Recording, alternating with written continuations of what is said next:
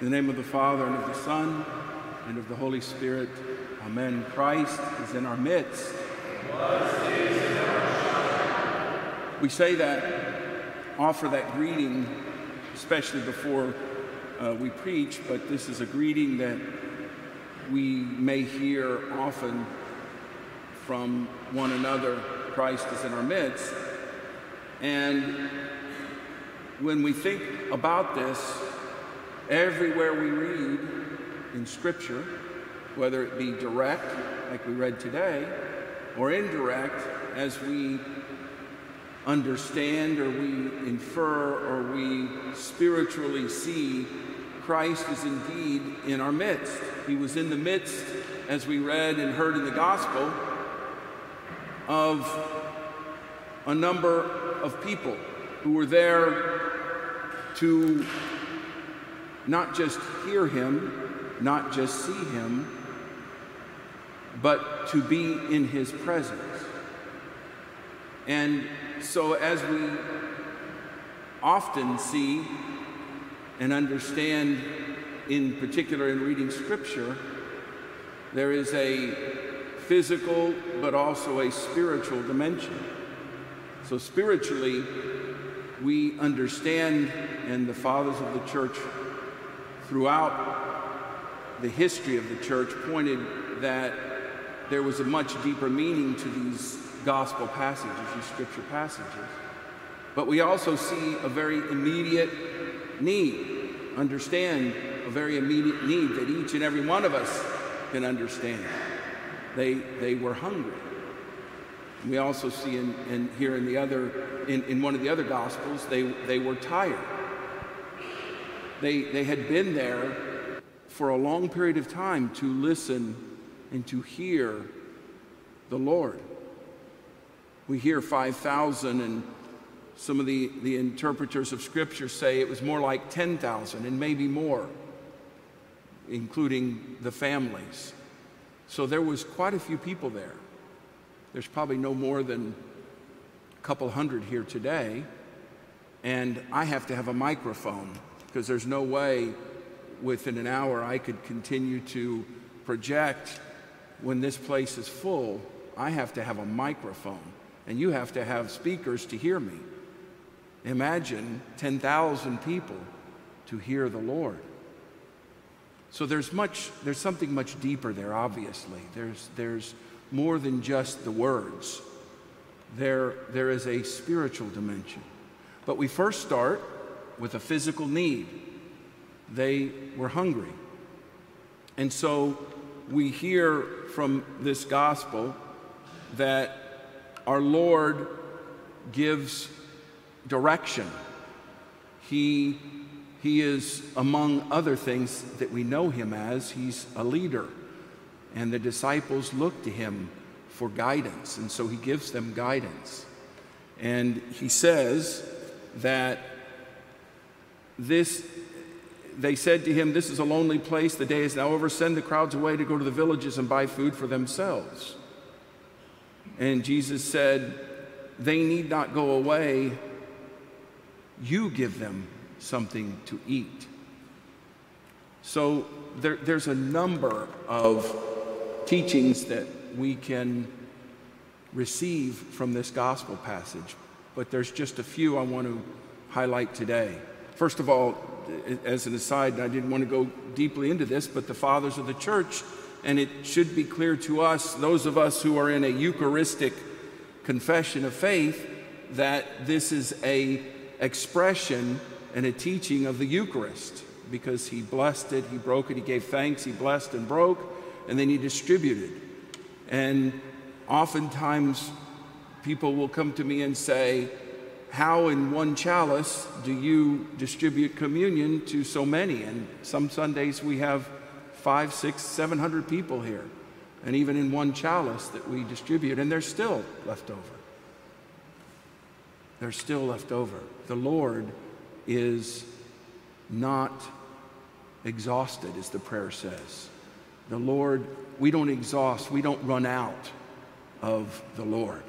He is everywhere, in every place, at all times, filling all things, the Holy Spirit, we say. So they see in this the Eucharist. But the Lord gives a, a very, very direct, uh, very, very strong directive. You give them something to eat.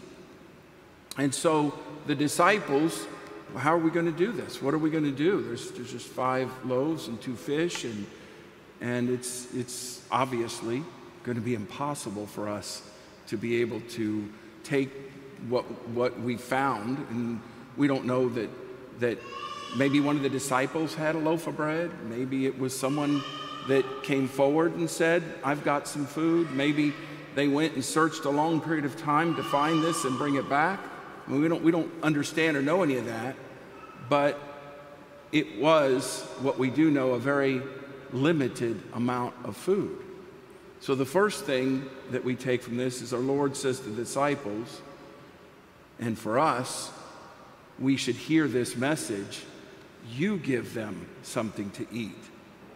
If people are hungry, either physically, and that's something that's easy for us to grasp, uh, we have a wonderful ministry here where we prepare our food and we take it to Austin Street Center just one night a, one night a month. And there's what 400 people there or something last week when we went. You give them something to eat. They, they wouldn't have food if, if we didn't respond to the command of our Lord to take them, give them, bring them something to eat. The next thing that I want to point out here is there were five loaves and two fish. Imagine if the disciple said, I'm sorry, there's nothing here. There's nothing to give them. Listening. Is there anything? There's 5,000 people there, or 10,000 people possibly. Someone had to have something to eat. So you have to have something in order bring something in order for the Lord to multiply it in this case. He multiplied it. There has to be something. You know, you, we, those of you who are mathematicians know zero times zero is what? Zero. Right?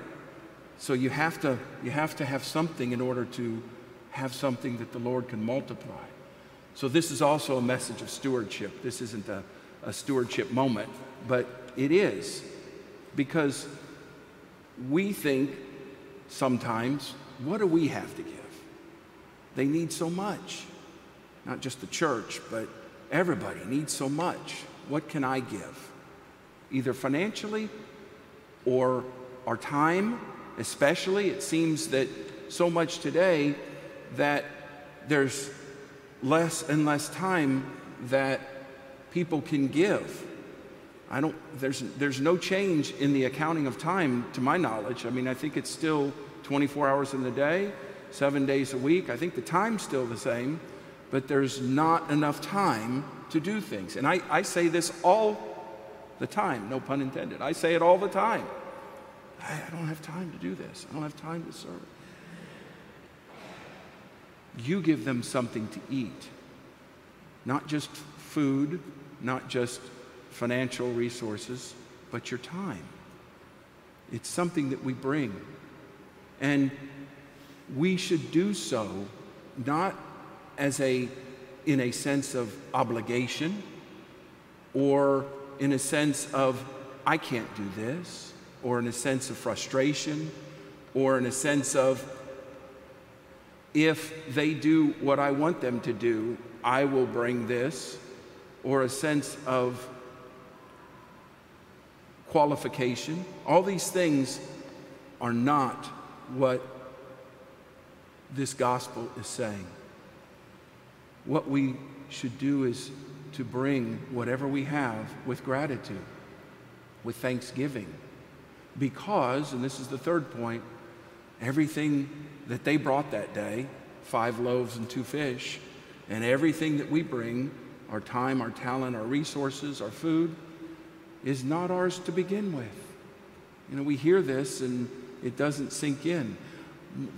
We don't have any need.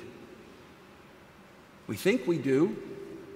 And at times, there might be that we have some needs, but we have an abundance.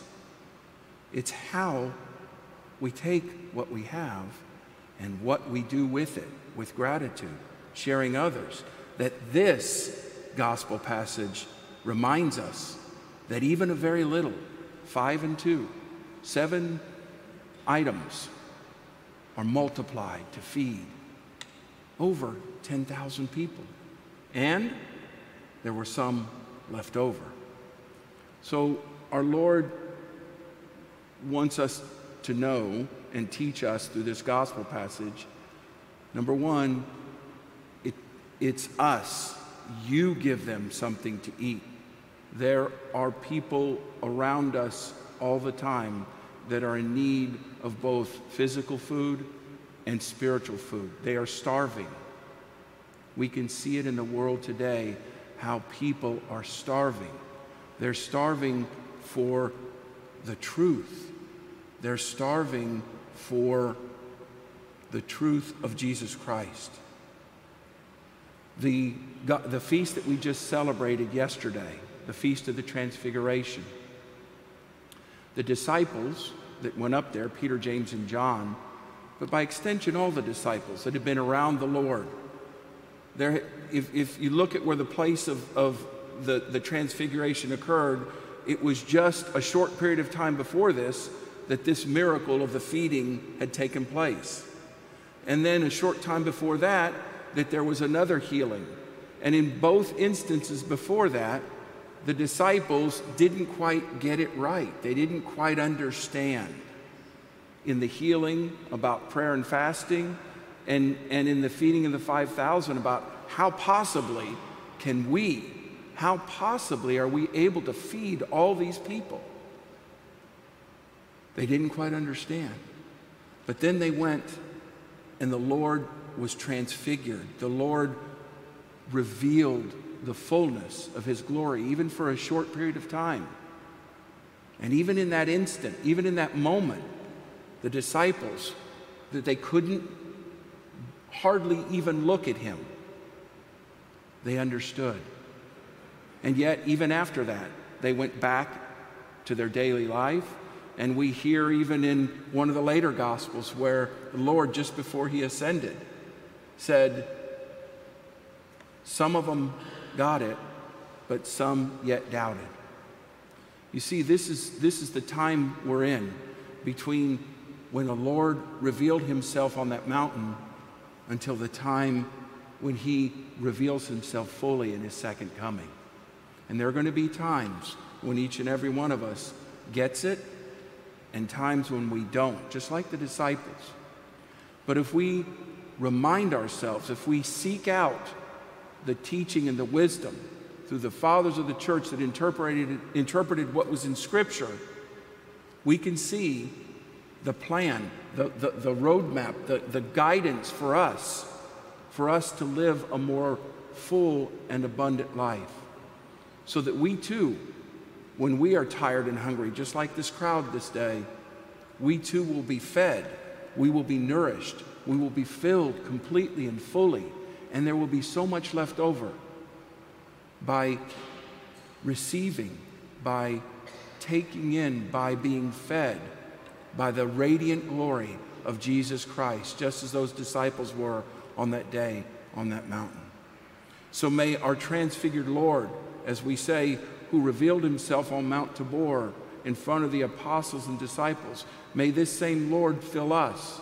May he strengthen us and guide us so that we too may bring what little we have with gratitude so that we can be fed and we can help to feed others all the days of our life. Amen.